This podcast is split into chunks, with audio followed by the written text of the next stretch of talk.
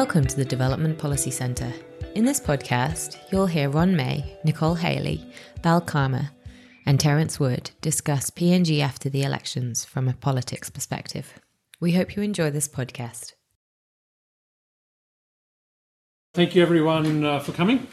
My name's Stephen Howes, and I'm the Director of the Development Policy Centre. And this is the second of our two part series on PNG after the elections. First part was last week uh, on the state of the economy, and this one is about uh, politics and the, and the elections themselves. Uh, so before we begin, let's acknowledge the first Australians, the traditional owners of the land on which we're meeting, and let's pay our respects to the elders of the Ngunnawal people, past and present. Uh, so I'm uh, I'm chairing uh, the event, and uh, we've decided um, you know not to do this as a standard sort of PowerPoint presentation session, but as a question and answer. So I know uh, there's a lot of interest, and just thought to be more interactive and and interesting that way. So I'll do an initial round of questions, and then I'll hand over to the floor. So it's really expecting questions from you all. Uh, just to begin, I'll give a brief overview of um, the elections and uh, as a background, and then I'll introduce our panel. So, PNG's 2017 general elections were held between 24th of June and the 8th of July. Uh, there was then a long counting period. Both the elections and the counting period were controversial. There was some violence, including four policemen who were killed, the most recent at the start of this month in the Southern Highlands following the final declaration of the election. There were about 3,340 candidates for 111 seats. 49% of incumbent MPs were returned, and uh, both these figures are comparable with uh, recent elections. Uh, so, Prime Minister Peter O'Neill's party uh, lost almost half of its 54 seats, uh, but returning with 29 seats. But despite this, O'Neill put together the largest coalition, or the larger coalition, and was re elected Prime Minister on the 1st of August by a vote of 64 40. This is down from the 85 21 margin by which he survived a vote of no confidence in July 2016. Not sure of the exact latest number, but the Prime Minister has since been successful in attracting MPs from the opposition. My understanding is that the Prime Minister's coalition now has a size of about 35. Oh, sorry, 75, yeah, with about 35 in the opposition. And the number of women in Parliament declined from three to zero. So that's the background, just so you all have that. And uh, the you know the idea of this panel is to discuss those elections and also the broader political context and indeed the legal context uh, in which they occurred and in which um, uh, uh which will set the scene for PNG uh, over the next five years. So now to introduce our panel, I think we've got a fantastic panel uh, here today. Ron Mays, Emeritus uh, I'm going to introduce in the order in which I'm going to ask the initial questions. so, Ron May is Emeritus Fellow at the ANU. He's worked on PNG uh, economic and political issues, I think, for, for much of his life, and uh, including as the Foundation Director of the National Research Institute in PNG. Uh, last year, he wrote an SSGM brief PNG under the O'Neill government Has there been a change in political style? And I commend that to you all if you want uh, some of the background you know, from before the election. Uh, Nicole Haley is convener of SSGM, or I think now you must be head of the Department of Pacific Affairs, as uh, SSGM is now called. Uh, she also has long experience of research into PNG, including a particular relevance uh, to today's seminar, uh, leading uh, this, the um, DFAT ANU observer mission for this election, but also the previous two. Yep. So long and relevant experience. Terence Wood He's a research fellow uh, at the ANU. He's a scholar of Melanesian politics. He's the creator of the PNG Electoral Database, which is a really good resource if you're interested in PNG elections. And he was an observer of the 2017 PNG elections, and he's since been writing several blogs on it. Finally, Bal Kama is a PhD student at the ANU. He's worked as a lawyer and lecturer in Australia, and he's a close observer of and commentator on the numerous intersections in PNG between politics and the law. So uh, please uh, join me in thank and welcome and thank our panelists. Uh, so, uh, Ron, we'll start with you. To uh, can I ask? Uh, sorry, I should have asked you before. Do the panelists mind miking up? And we will be recording this as a podcast, so we do have a mic. So, it also will ask you to use a microphone when you ask your question, so we can you know, the recording's clear, both the questions and the answers. Um, I'd also say for the uh, panelists, you know, you're welcome to comment on other people's answers and add, you know, add your own observations. Uh, so it is meant to be an informal session.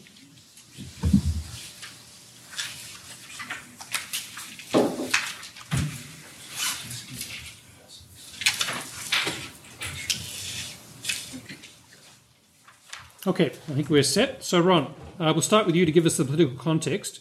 Who are the winners and the losers from the 2017 election? Okay. Um, well, winners and losers. We can address that at several levels, I think. But let me start off by uh, by looking at the individuals, uh, which tells us a lot about the election, anyhow. Um, you'll also probably hear different figures from the from the lot of us here. It's very hard to get exact figures on some of these, and but our figures were much in the same ballpark. Um, Stephen quoted a figure of the number of candidates. My figure's slightly different. But the first point I'd make is that there were 3,324 candidates standing, more or less.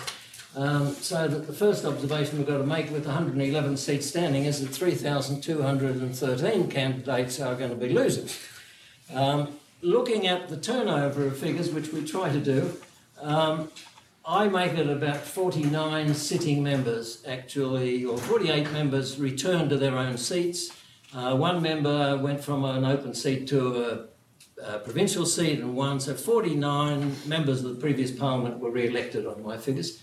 Um, that means that uh, a fair number didn't get re elected. It means a turnover, uh, well, I should say there were three seats, uh, four seats vacant, either through people dying uh, or being charged with misappropriation of funds.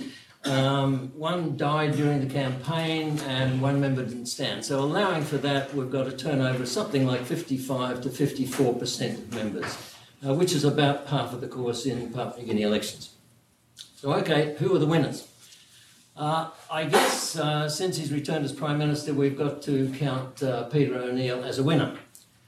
On the eve of the election, the Prime Minister was facing uh, an arrest warrant over his alleged involvement in, in, some corrupt dealing, which he'd managed to postpone uh, having served for about three years by uh, having smart lawyers who could keep on finding grounds to uh, lodge appeals that postpone making a decision on this. Uh, he was also faced with increasing calls from everyone, from students to former prime ministers, to step down while this was being investigated. Uh, there had been uh, student uh, boycotts of the universities, protest marches, civil obedience day, and various other things. Um, we'd also uh, seen two members of the winning of the governing coalition defect. Uh, ben Micah had left with the PPP cohort in the parliament, and then just before the election, O'Neill and the Treasurer Patrick Pruaitch had a falling out, which meant another of the major coalition parties was gone. Against all that background, a guy who can get re elected in his own seat and go on to form a government has got to be regarded as a winner.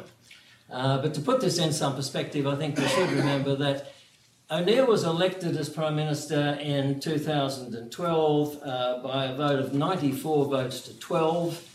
Uh, towards the end of his term in, uh, in uh, July 2016, uh, he faced a vote of no confidence, or actually, he didn't face a vote of no confidence, but eventually was forced by the Supreme Court to face a vote of no confidence, which he managed to win by a vote of uh, 85 votes to 21. Uh, in the election for the Prime Minister this time, his, uh, his vote, or the figures I have, were he got 60 votes to 46, which is a fairly substantial loss of support for the man. So, okay, he's a winner, but I'd say with some qualifications. On the government side, other winners worth mentioning, I think, are uh, Charles Abel, who's now the Deputy Prime Minister and the Treasurer. Um, uh, I, I think probably one of the better elements of the government. Uh, William Powi should be listed because he's the latest person to be declared. He's only just been declared uh, against the background of tribal fighting in the Southern Highlands, which allegedly has killed off something in the order of 20 people. Um, two other people that I think deserve a mention as winners in this are William Duma and uh, Fabian Pok, both of whom uh, are facing leadership tribunal uh, cases on alleged fraudulent deals over land. They not only managed to get re-elected, but have been reinstated to cabinet. So by some criteria, I guess we've got to regard them as winners. On the in the opposition uh, ranks, Sam Basil was returned. The deputy uh, opposition leader has been returned with uh, an increased vote for the Labor Party. I'll come back to that. Patrick Pruaitch, who split with O'Neill just before the election, uh, was also returned with an increased number of National Alliance supporters. Uh, Mekere Morauta, after a term out of Parliament, was moved by his opposition to O'Neill to stand again and was re elected. Uh, so that's at least one really good person in, in the Parliament, I think. Amongst other government people, who, uh, opposition people who managed to get re election, uh, Kerenga Kua, the former Attorney General under O'Neill, who um, broke with O'Neill and has been a consistent opposition person. Uh, the uh, obstreperous Belden Namah is back again uh, for, for some, uh, some entertainment, I think.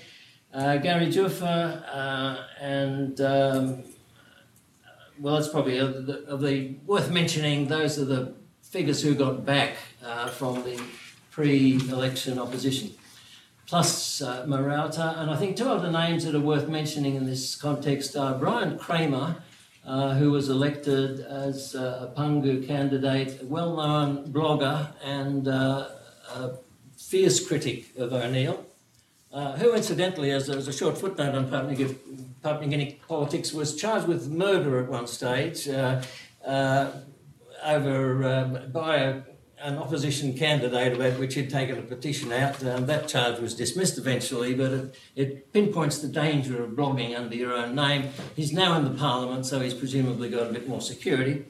Uh, and the other person I think worth note, mentioning is Alan Bird, uh, a businessman from East Sepik who stood against Somare in 2002 and came quite close, stood again 2007 and wasn't so close, and then gave it up for a while, but has come back to replace Somare as the provincial governor in East. And I think he's a very bright young man, good businessman, largely associated with the, uh, the uh, vanilla boom in East province. Uh, he's a former agriculturalist. Um, he's a man worth watching too. Initially, when we got that sort of selection, I lapsed into a little bit of opposition, but at least the government's opposition, uh, the government's uh, uh, leadership gap had been reduced and the opposition had some fairly strong candidates. I thought for a while, okay, we are likely to see some stronger opposition in Parliament, uh, and which I've argued elsewhere has, has been lacking sadly, uh, with the result that most of the opposition to government has been taken place through the courts or through social media, neither of which I've, i think has been a very promising avenue. Uh, but looking at the losers then, Uh, first mention, I think, should go to Ben Micah, having split with uh, O'Neill in 2016 and announcing his prime ministerial ambitions. Uh, he, in fact, lost his seat, uh, over which there will be few tears in a lot of places, I think.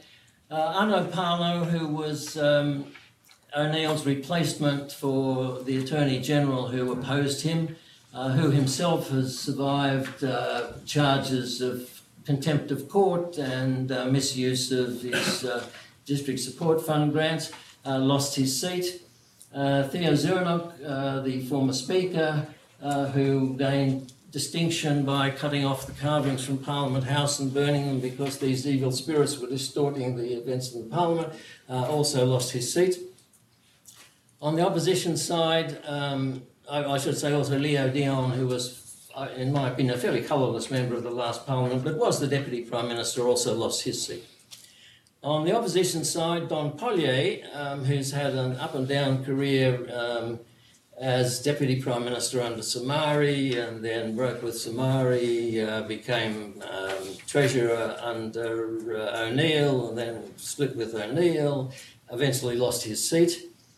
Um, uh, that's probably the a controversial one. Um, and uh, uh, Tobias Kulang should be mentioned, I think, because he not only lost his seats but been charged with the murder of one of his opponents, so he's a fairly distinguished uh, loser. On parties, I think we would generally agree, I think, that parties play a very minor role in campaigns but play a much more important role in coalition formation. This time round, the winner, or the two winners, I think, have been Pangu, about which I'll have to say something in a second, Briefly, right? and uh, National Alliance. Uh, both got uh, large increases in their followers. Um, the losers, of course, were the People's National Congress, which on the eve of the election had 55 members and ended up with about 28 plus a few more who've joined since then.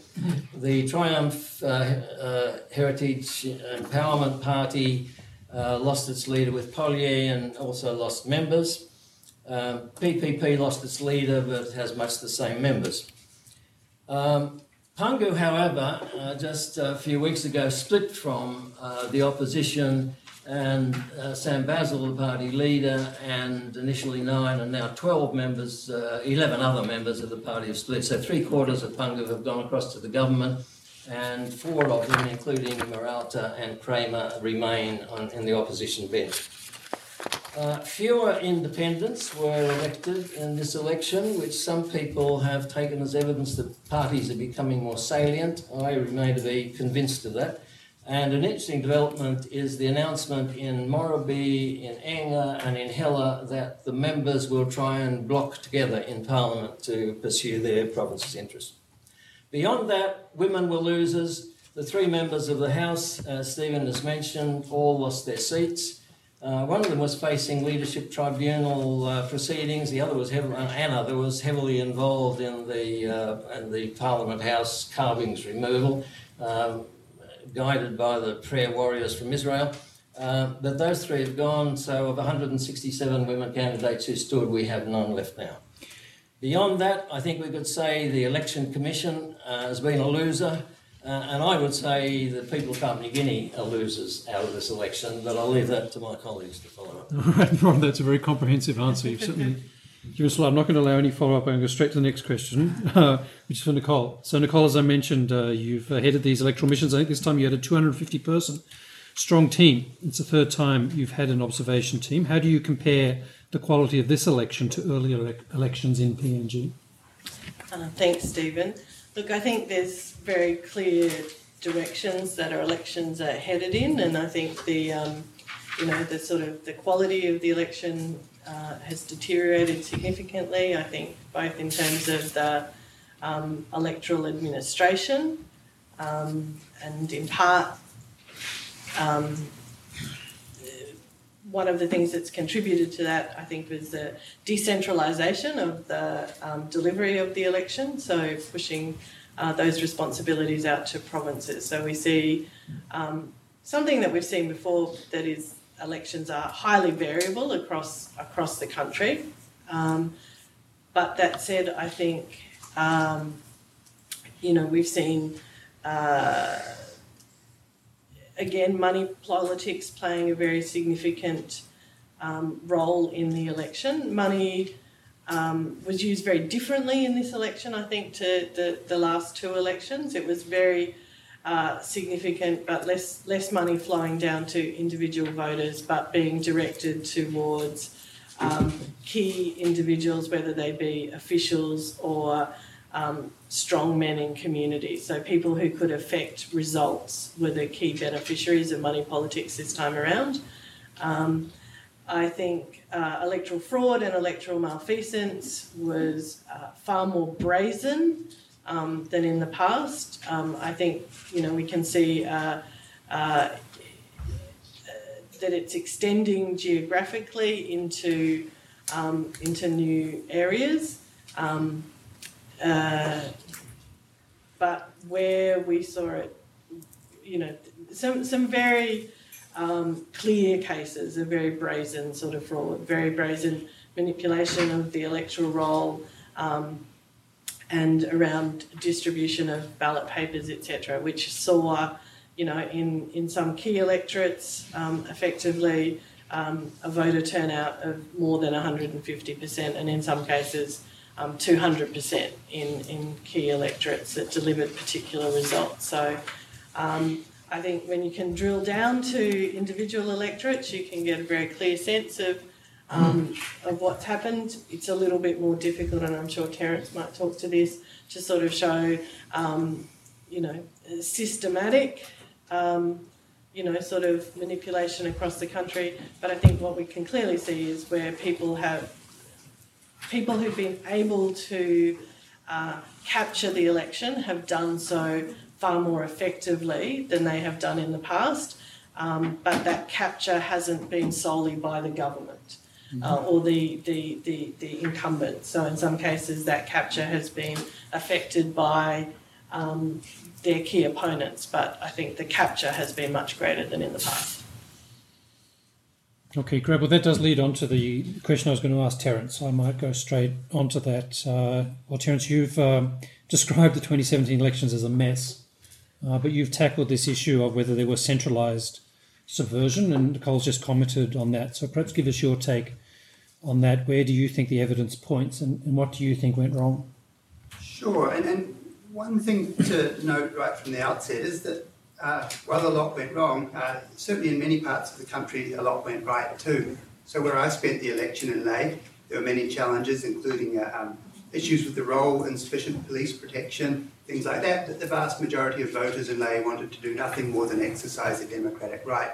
And the vast majority of polling officials in Lae too did nothing more on polling day than try and make the polling process run smoothly, despite working under really adverse conditions. So uh, there were many problems, but it is worth noting that quite a few things went well. Unfortunately, elections are this exacting kind of area where everything has to go well for anything really to go well in aggregate. And that's the challenge facing Papua New Guinea as it moves forward. When it comes to talking about the problems that confronted Papua New Guinea on election day or election week in, in 2017, it is worth, I think, trying to distinguish between two different types of election problem. First up, there are Papua New Guinea's perennial election problems. So there's the under-resourced electoral commission, there's the administrative mess-ups, um, there's issues at polling stations, polling fraud, polling station capture, um, and, and, things like that. And these problems aren't new to, to 2017. Uh, and their cause, I think, is simply Papua New Guinea's uh, clientelist political economy. Um, so this is a situation where voters, by and large, vote on the basis of local issues and in search of localised or personalised benefits. Perfectly sensible thing to do, but it incentivises politicians to focus on getting their hands on money and redistributing it to supporters rather than governing the country well, rather than attempting to tackle national issues. And national electoral quality is a national issue. So Papua New Guinea's politicians have no political incentive to try and run elections well. And that's a source of many of the ongoing electoral problems that Papua New Guinea faces. It's a structural issue and it's not particularly new. It's not something that arose just in 2017. However, at the same time, uh, problems were indeed particularly acute in 2017, as both Ron and Nicole have said. Um, and there's no evidence to suggest uh, wholesale capture of the Electoral Commission occurred in 2017, wholesale capture being something that you might see in an autocratic country. However, um, there is some evidence that points to a degree of assistance to the prime, uh, being provided to the Prime Minister and to his political party um, from somewhere within uh, Papua New Guinea's National Electoral Commission. The evidence comes in the form of probable net roll inflation in PNC held seats in the Highlands, so this is something that Paul Flanagan uh, identified first. Um, and also it comes in the form of a series of questionable uh, quite some series of questionable electoral decisions emerging from the Papua New Guinea Electoral Commission throughout the electoral process. Um, and one after the other, they all tended to point in the same direction. They all tended to be decisions that favoured either Peter O'Neill himself or PNC candidates. Um, this evidence isn't definitive, but it's concerning. I mean, if a political faction, or any powerful political faction, has managed to gather a degree of influence over the National Electoral Commission, um, then that's very bad news for a democracy in any country. And I don't think it's something that's happened in the past in Papua New Guinea. So it's something that really needs to be watched for and countered in the future. Uh, even if you do that, you're still going to have to face the perennial problems that, to some degree, at this point in time, they are secondary to the immediate issue, which is possible capture of parts of the electoral system. That's what I have to say. Great. Thanks, Terence. Uh, now, Bal, uh, to you. Um, the Prime Minister has faced a number of legal challenges before the election, as Ron pointed out, and then uh, in relation to his own victory, but he seems to have fought them off, and the challenge to his electoral victory has already been withdrawn. So, which cases are left? And as far as the courts are concerned, do you think the Prime Minister has anything to fear going forward? Thank you, Stephen. Um, there were two cases that really threatened um, uh, Prime Minister going forward, and one of the, the, first one was the arrest warrant, and the other one was the UBS loan. Uh, and those these two cases were somewhat um, saying to us that Prime Minister cannot make it or he's not going to make it till elections because uh, the the court's going to step in and things going to change. But unfortunately, uh, that's not what happened. Um, the the UBS case, the substantive issue of whether or not the borrowing of the money was constitutional, the court did not decide on, on that. It came to the question of whether um, the public prosecutor handling of the case was technically right, and the court says no.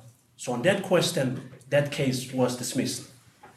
So the substantive question did or is not is not resolved yet, uh, but that that case um, basically is now is now out of the court now. Um, the case on the arrest warrant took two different parts. So the first part was pursued by the finance minister James um, James Marape, and his question was whether or can the court decide the legality or the reasonability of the payment to Paul Paraka lawyers. And if the court can decide that the payment made were reasonable, then those who are implicated in the in the whole transaction should be or should not be held liable. Uh, they should be set free, basically. So that includes um, uh, Peter O'Neill. And the court says, no, uh, this is a civil matter. And Peter O'Neill's case um, is a different matter altogether, and you cannot combine both. So one is a much more criminal case, and the other is a civil case. Now, so that's the first path, which uh, did not work out. So the second part uh, is the arrest warrant. Now, the arrest warrant um, went from again the question of substantive question of whether or not the arrest warrant should be executed to the question of whether the people who who allow the arrest warrant have the power to do so. So it, it became a question of questioning the authority behind the arrest warrant. And that seems to be a norm happening lately in Papua New Guinea, where every time uh, cases are turned again and then questioning the authority behind the case, not so much the merit of the case itself or the uh, substantive question. And that, I guess, delayed that case uh, for a while. Um, and as we understand, Task Force Sweep is no longer acting on that case. Um, just before the election, the, the court explicitly told Task Force Sweep that, hey, you should not pursue this case. Let the people decide this case. And I've written, and I've written something on it, uh, which the court gave the question of justice to the people, hoping that people will cast judgment on PNC and Peter O'Neill, and obviously not. Um, so the question came back to the, to the court, and one week after Peter O'Neill was sworn in, the court decided that the arrest warrant is valid and should be executed. Um, and quickly, an appeal was launched uh, to the Supreme Court, and now the Supreme Court is, um, is not deciding this case. So we will have to wait and see what the court thinks.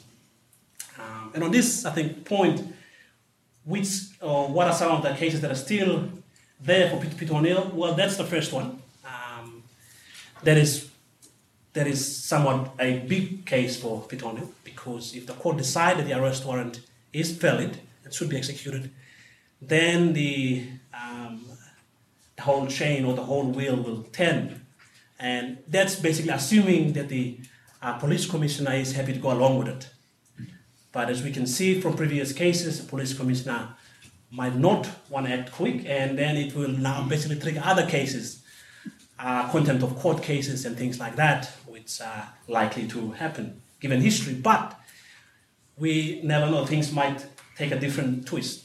The other case uh, that's pending with Peter O'Neill, which was just removed last week, uh, was the question of whether the election conducted in Peter O'Neill's uh, district on a Sunday, uh, whether that was a valid election. And if it is not, then uh, Peter O'Neill's election is not valid. Now, the organic law states that um, elections should be conducted during the weekdays and not on weekends or on Sundays, uh, on uh, public holidays. Um, but whether the whether the um, petitioner, I don't know what the reason is, uh, whether it's for a peaceful outcome, as he's stated it, uh, that he has to withdraw the case, or whether it's a question of whether the price was right for him to you know, take the case up. And um, some speculate that there might be other reasons behind it uh, that influence the petitioner to remove the case. If the case goes forward, um, will it, what's the likelihood of that being successful? Um, I think it depends on how one puts the argument forward before the judges, and it'll be interesting um, to see whether the court can really look into it as a more strict legal uh, construction and say that Sunday voting is illegal, or will it be taken as a um, circumstantial thing, and so that could be allowed. So this case is gone, and I think the only case that now remains or hangs over Peter O'Neill's head is the arrest warrant um, case. Now, how serious is it? Um, I think the last question. Well, it is serious, I think, because it will, like I said, trigger the police officers to act. They're waiting for the Supreme Court to make the judgment, and it is serious. But one should also state that um, after the court has made a decision, then the matter is out of the court's hand, and it's back to the police. And so uh, politics is likely to play into police police affairs. So the question is whether the police would uh, pursue this case without interference. Um, that's something that we hopefully, hopefully not, uh, but that's I think that's a big question that hangs. After the court let this case go, then can the police take it on board without interferences? Okay, thanks a lot, Bal. So I think our panel's done a great job of giving you the uh, political, electoral, legal context, and uh, now I'd like to invite questions from the floor. So yeah, you can see Steve and uh, then Michelle. So I think we'll just take the questions, uh, at least initially, one at a time, and I'll invite you know multiple members to, um, to give their comments. So at the back, and then Shannon, Michelle. It's Hogg from ANU. Um, my question relates to uh, the issue of the nature and the extent of insecurity, uh, violence, and, and, deaths that occurred during the 2017 elections. There were come some key stakeholders and observers who described the elections as safe, free, successful elections. Uh, but on the other hand, we heard others who, who described them as very insecure, unsafe, high levels of violence, significant numbers of deaths.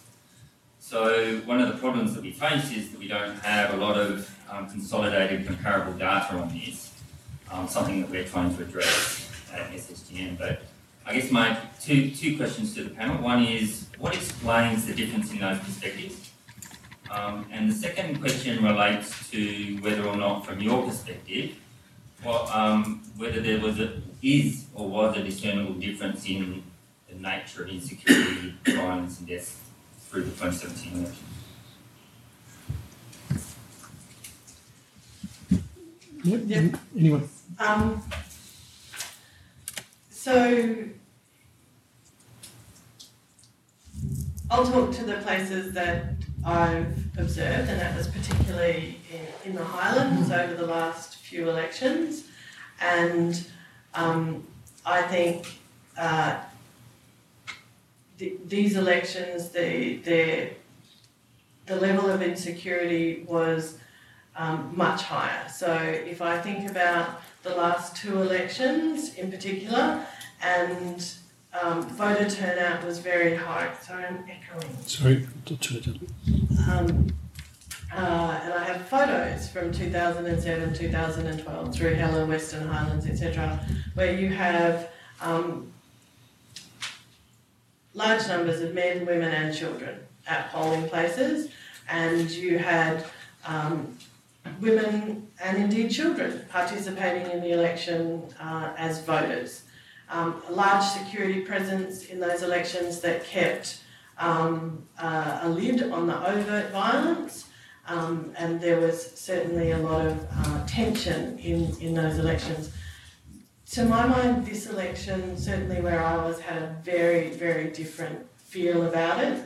Um, even though there was a large security presence, um, that was they seemed much more to be uh, in vehicles roaming about the road uh, and less security presence at polling stations. So there was uh, less control at polling stations than there had been um, previously. But uh, in this election, to my mind, uh, a huge proportion of the population was locked outside of the electoral process. Um, and in Hela, that was quite literally. I mean, polling stations set up behind um, fences with a few, you know, a few men, um, particularly polling officials, etc., inside filling out the ballot papers with, um, you know, women in particular, women, children, and other members of the community, literally locked outside watching that process um, play out. So there wasn't the same sort of um, uh, freedom in that sense to participate in the process that there had been um, in the past. There was also, um, I think, money politics has increased the stakes um, around that, and so large concerns about retribution. So when people have taken money um, in terms of vote, and what we saw with the manipulation this time around, and to give an example from Hela, we saw systematic inflation of the roll in particular places and systematic um, uh, reductions uh, in the roll in particular places. So the typical scenario that I saw on polling day was uh, a few polling places where they where the enrolments had gone up by about 400%, um, and those places people were busily filling out all the ballot papers. Um, the majority of polling stations that I went to um, had the opposite problem where the rolls had been reduced significantly, um, but people had made promises, had accepted money, had ate, eaten the food of particular candidates.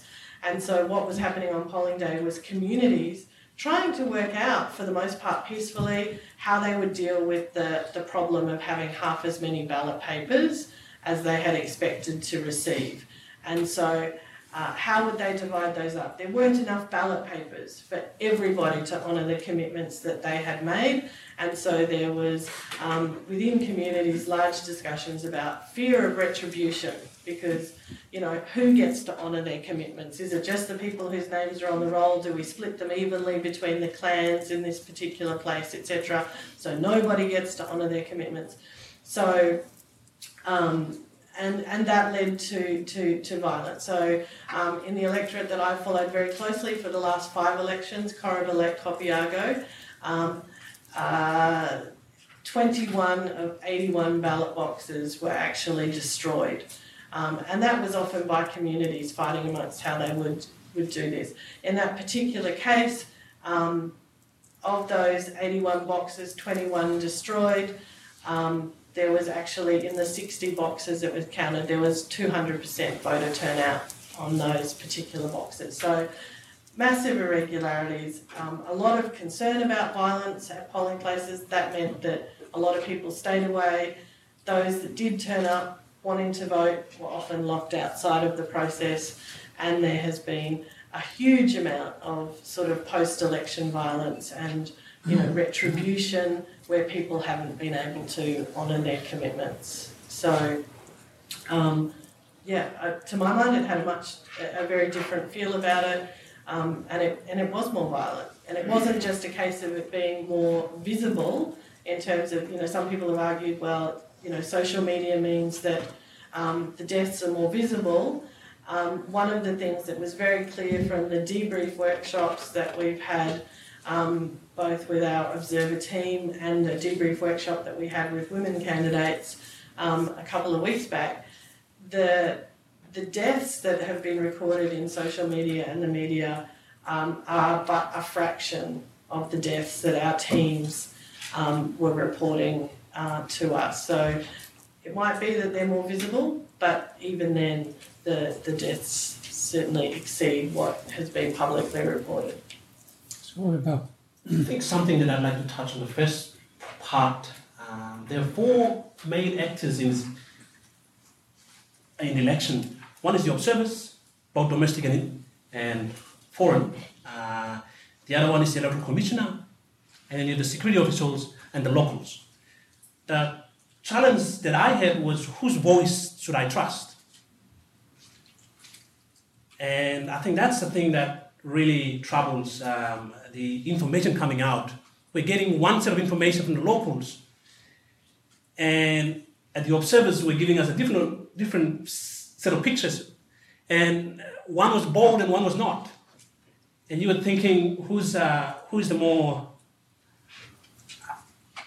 uh, trustworthy, trustworthy voice here, and whose voice should you now respond to? Sorry, Bal, just to clarify, are you saying the observers were more optimistic than the locals or the other way around? Well, I'm not.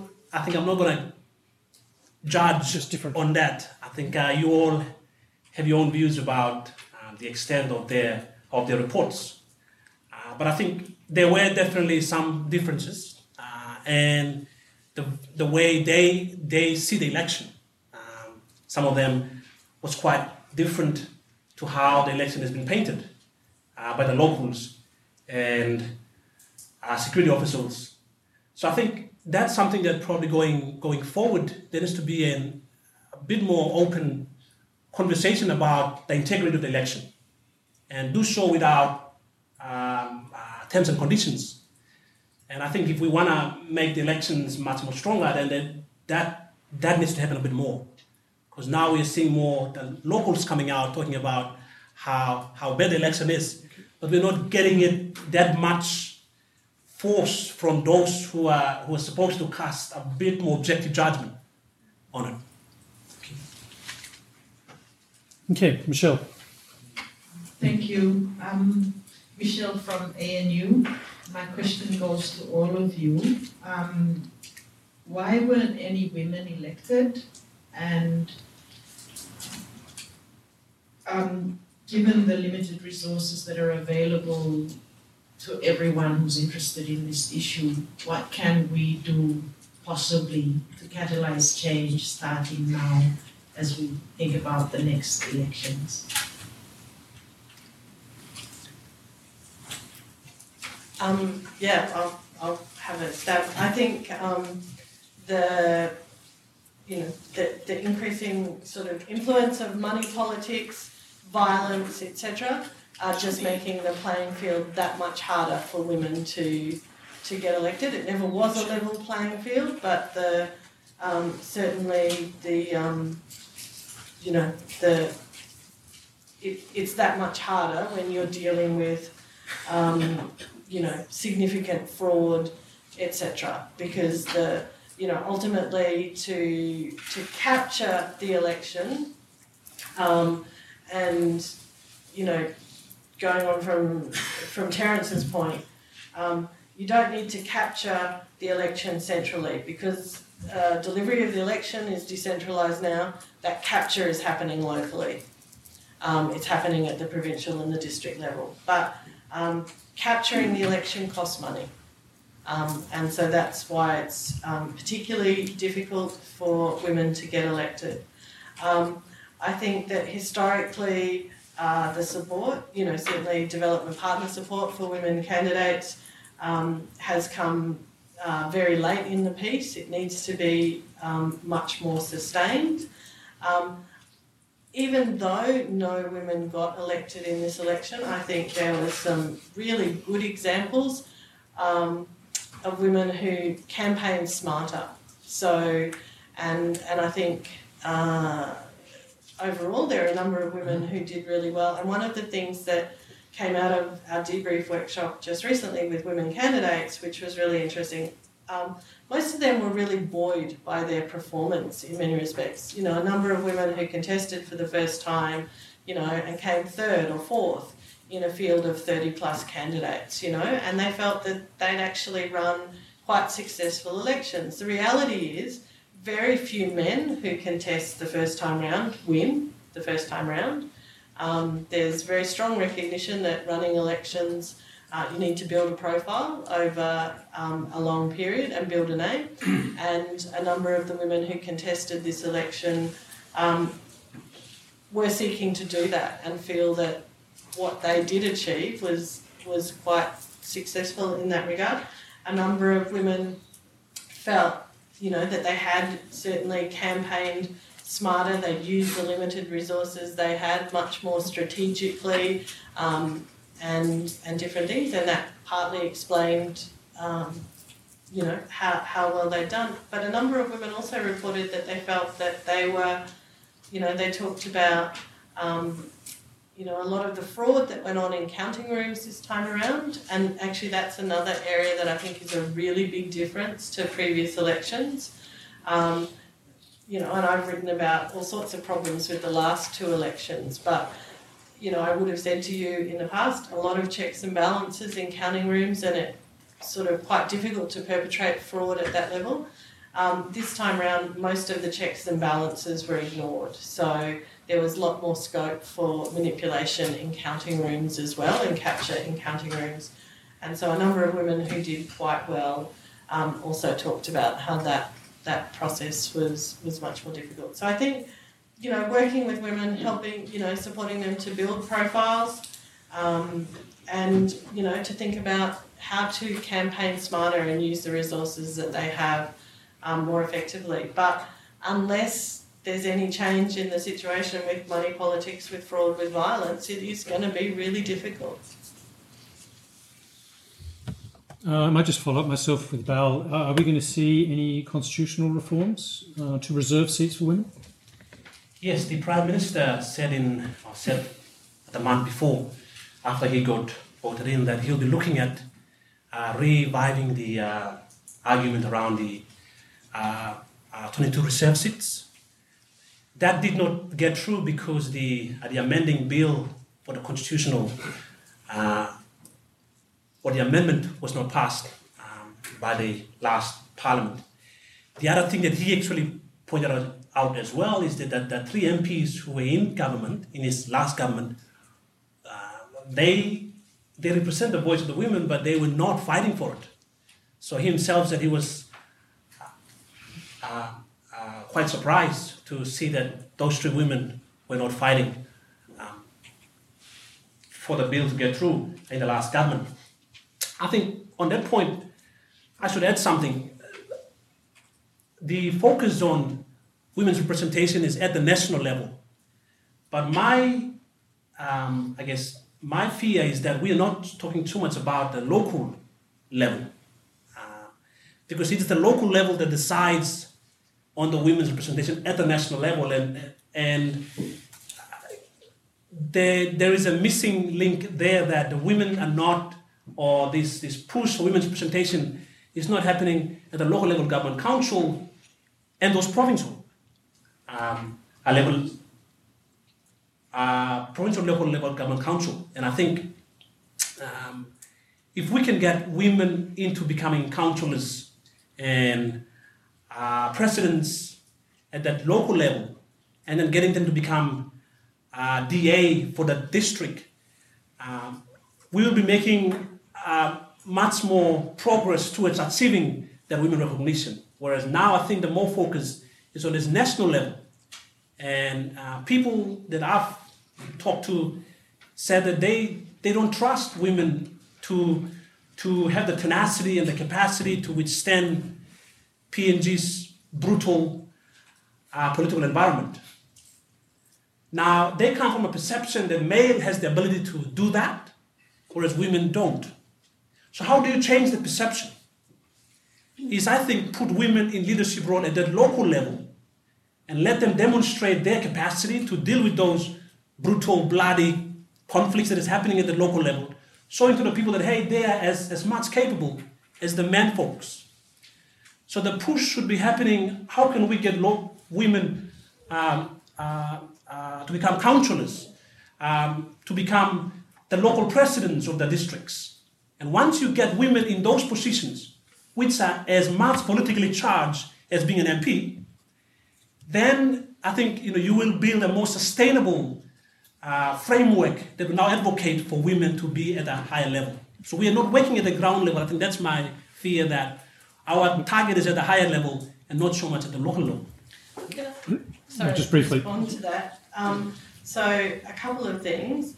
Um, all of the factors that you know the, the sort of structural barriers to women getting elected at the national level um, exist at the local level as well. I mean, I think 2013 LLG election showed us that you know money, um, violence, etc., played a very big part um, in those elections. And talking to women candidates who just contested this election, um, their feeling is that the LLG elections are even more stitched up than the national level election. So, um, but the other thing is, coming out of the 2012 elections, there were a number of women who parlayed very credible election losses, like women who came, you know, third and fourth in fields of very large fields of, of men. Um, so basically, you know, ran a good election, parlayed that into positions as women's reps on various provincial assemblies. So um, for many women, um, a credible election loss is a pathway to, um, you know, sort of a position of political influence. And so we've got to look at how that works in, in, in reality. And some of the women who contest, etc., and have done well have again parlayed that into positions as um, women's reps on DDAs and different things. So we need to look at um, women's political participation more broadly and not um, assess it just on any one particular measure. Okay, now we are running out of time, so I'm going to take the next two questions together. Hi, my name's Peter. Thanks for your very interesting uh, talks. Um, first, uh, sort of supplementary on that question up there, isn't part of the reason for the conflicting uh, accounts of violence that up until election day, overt violence was quite rare, and so it could be said that people were able to vote without that overt violence, and it was really afterwards that it went absolutely uh, tragic and terrible. My um, my question is about the brazenness that Nicole has mentioned. It just what does can we pick at that a bit? Does that mean that people just realise they can get away with more and more, and the the uh, authorities, those coercive agents of the state, are just not enforcing the law, and, and it's just going to get worse, I suppose, isn't it? Um, look, I agree completely. I mean, I think if we look at the last few elections, you know, there have been no consequences for the the um, you know for the examples of really egregious fraud, and so what we see is particular strategies that one candidate has used in a particular place to get elected in 2007, 2012, and we've seen those strategies um, used by you know a larger number of um, candidates, uh, and and by the same candidates more effectively. And so I think yes, when there are when there are absolutely no consequences to that, where um, uh, then the bar just is continually lowered. Is it the most brazen ever? I would say so. Okay, up here. And then in the front. Did you? Good afternoon. My name is Mike Pepperday. I have no formal standing, but I've been looking at PNG a long time. I was at Jetty in 1969, and after three months, I was the longest resident ex- expat there.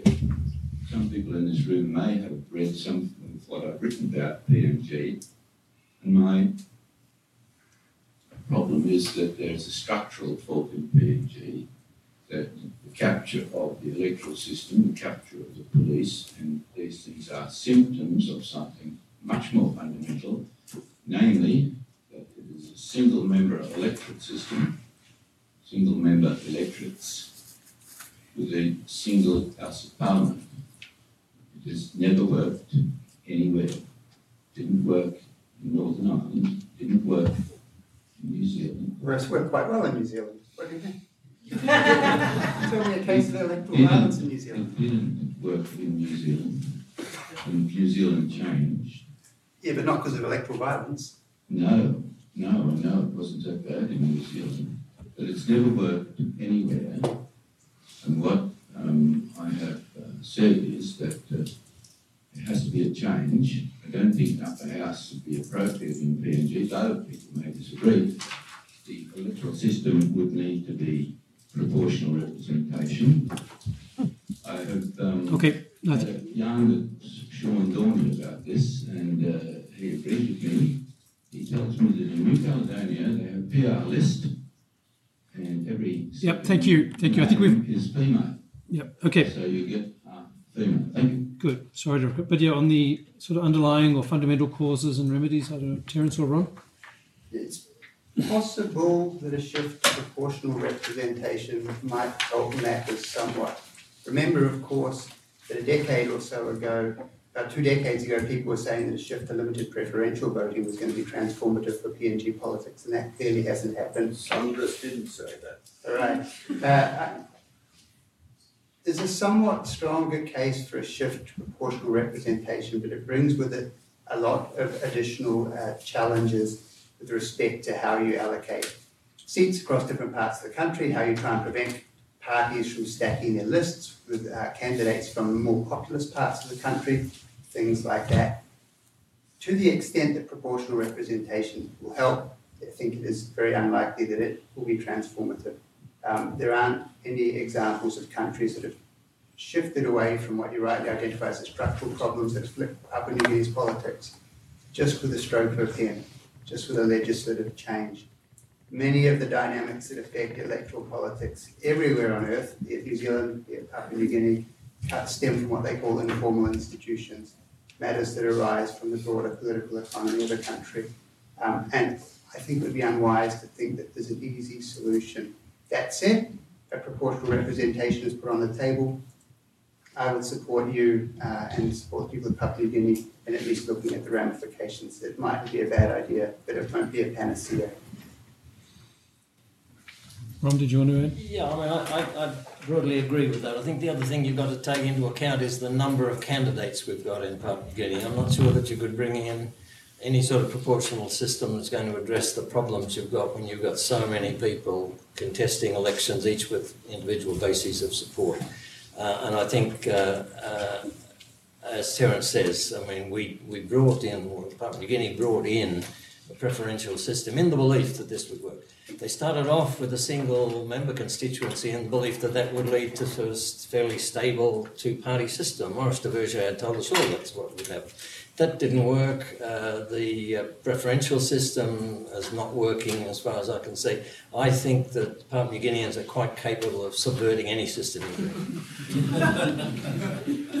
Okay, we are running out of time. We did start a bit late.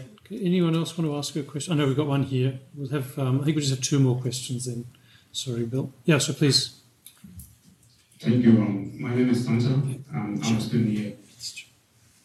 No, go on, go on. My name is Sansa. I'm a student here at ANU. Um, one comment, one question. Um, um, the election process in PNG is a is a bit of tedious and also is in, terms of the problems that we are discussing there have been chronic. It has been ongoing at every election. And I think well, that's one of the structural issues that we need to really look, look at in terms of how we restructure the process that, um, in terms of um, um, conducting a robust and very transparent um, election. Um, that's just in relation to what um, Terence has talked about.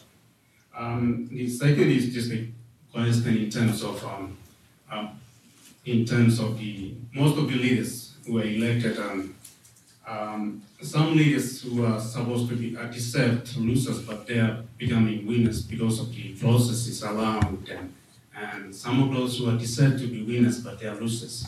And that's um, I'm not really sure how we should probably address that issue, but for example, like um, um, not only our current Prime Minister Peter O'Neill, but there are some of the sitting members who are there who have got allegations hanging around them, and some of them actually found guilty of leadership um, uh, through leadership tribunal or through criminal charges. But they are still continue to be leaders, uh, leader, you know, in floor of parliament. Um, I'm not sure whether we should address this to our leadership code, um, the Ombudsman Commission, or to criminal um, uh, by enforcing a stringent uh, process of law so that these kind of leaders who have got a allegation saying on, on them by default or not by default but by mandatory to the law they should not be only public office. Okay. Okay. We'll take the final uh, question before we go back for final comments to our panel. Uh, my name is uh, Manabe. I have two questions. Uh, the first thing is uh, PNG is expecting the, the referendum of the uh, independence of the Bougainville Island next uh, June. So, this uh, the result of the election, uh, how the, do, you think, do you think the, the influence the, the, this referendum? This is the first my question. The second question is this time in this election, the Australian Defence Force supported its uh, for this election, particularly the transportation of the uh, how to say ballot box, but unfortunately the some of them was destroyed. So do you think it was successful or not? Okay, so I'll allow everyone to make any final answer these two or respond to the two comments and questions and make any final brief comments to wrap up. Oh, thanks. um, okay, on the Bougainville question, um, I think the current Prime Minister's made it quite clear that um, that uh, that he's uh, opposed um, to that. He's come out quite publicly, just again quite recently, I think last week or the week before, um, sort of uh, with these pushing the argument that Bougainville hasn't met the conditions um, for the referendum. I mean, colleagues of ours, Anthony Regan in particular, have sort of um, been quite vocal about the fact that uh, those are not conditions about whether or not um, the referendum should proceed, but just on the issue of timing of the referendum. Um, although um, the Prime Minister seems to be pushing the line that um, it doesn't need to proceed if the conditions haven't been met. So uh, I think that's a, definitely a wait and see um, situation if that if that happens, and there may well be some sort of um, Melanesian sort of solution or you know agreement to postpone it or whatever. So I don't think that. Um, yeah, I, I really think we have to wait and see whether the, the referendum proceeds as expected. Um, the second, sorry, what? The ADF.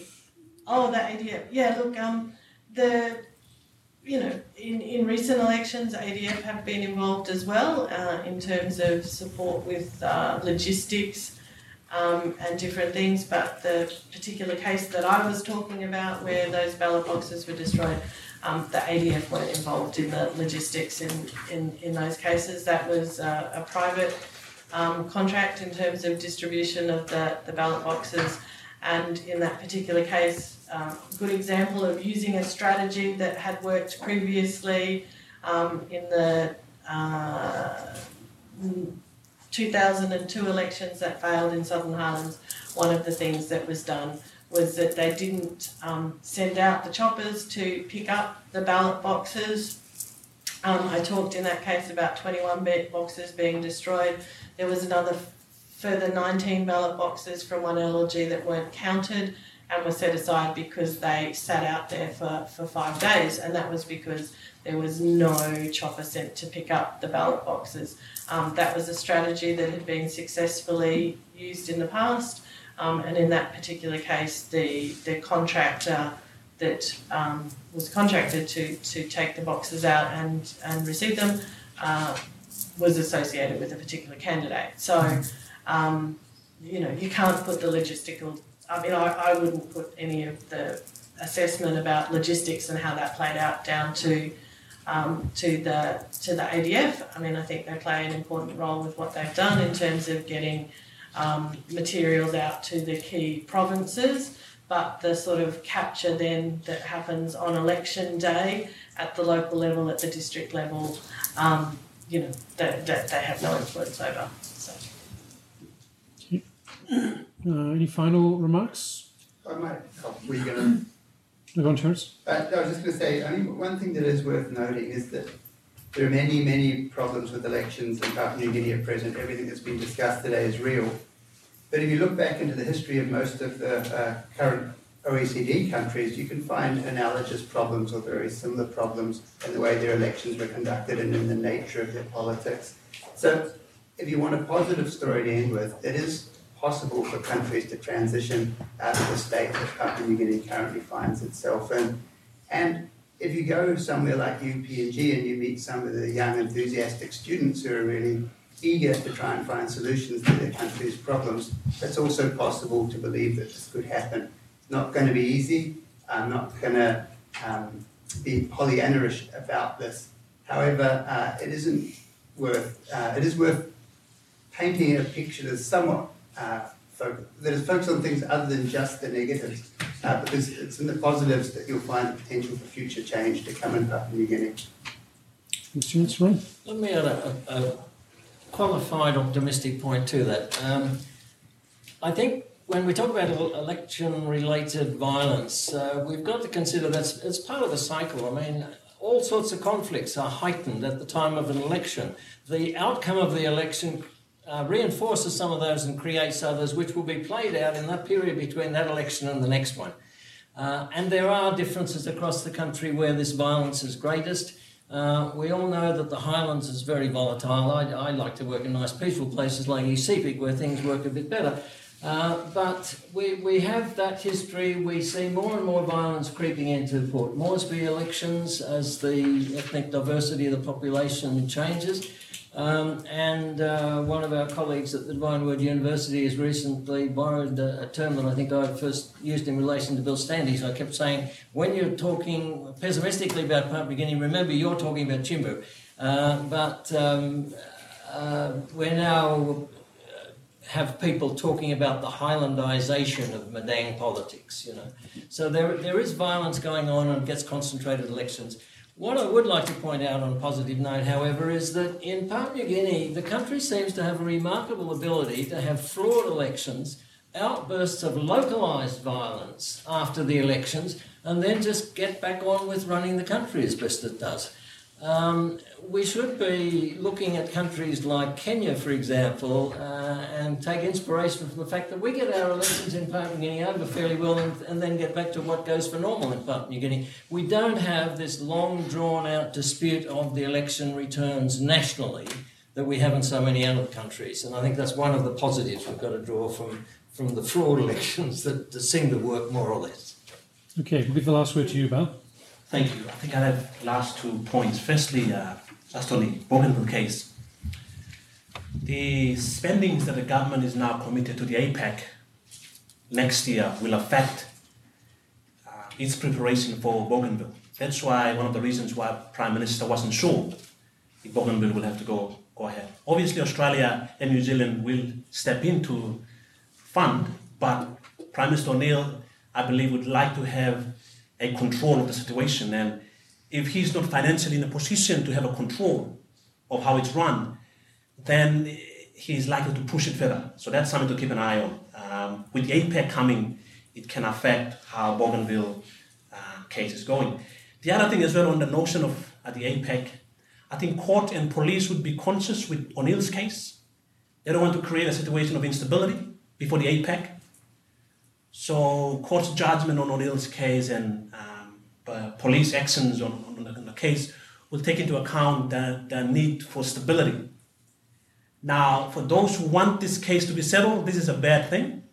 Uh, but courts have done it before. They've shown that they've taken into account broader sense of interest, national interest. So we don't want. I mean, hopefully, APEC will will not uh, contribute much to deciding how the country is run but definitely they are some linkages there one can put, uh, both affecting Bougainville and the court case. The second point um, if I may put to the audience, is that election cases, I see it as an outcome of deep state infrastructural situations that are really uh, creating an environment, a uh, uh, predatory uh, political sense of environment where people find that they could find some solution to the electoral process. And so DSIP control and the um, uh, politicization of the uh, public se- sector has made people to be at a point of such a such a desperation that every five years they are yearning for the savior. And when people are yearning for the savior, they will go crazy every five years, doing all means possible under the sun to get their savior in, because the system has failed them for the last five years. So there is a five years um, hype going every every um, yes every election. So I think if we get back to the drawing table, how do you create a situation where people feel that the state is looking after them? There's no disconnection between the nation and the state, and then they will now approach the election as a continuity of what is otherwise normal.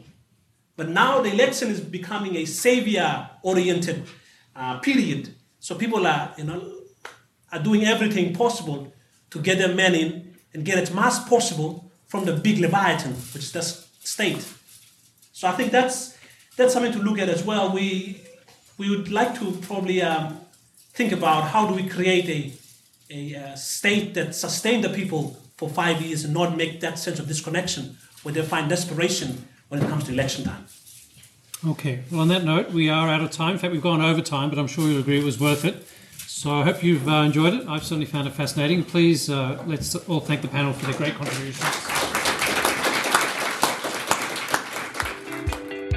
You have been listening to a podcast from the Development Policy Centre. For more information on our work, visit our website at devpolicy.anu.edu.au. To join the conversation on Australian aid, Papua New Guinea, the Pacific and global development policy, visit our blog at devpolicy.org. At the blog, you can also sign up to our newsletter to get all the latest updates, or you can connect with us on social media. Thanks for listening.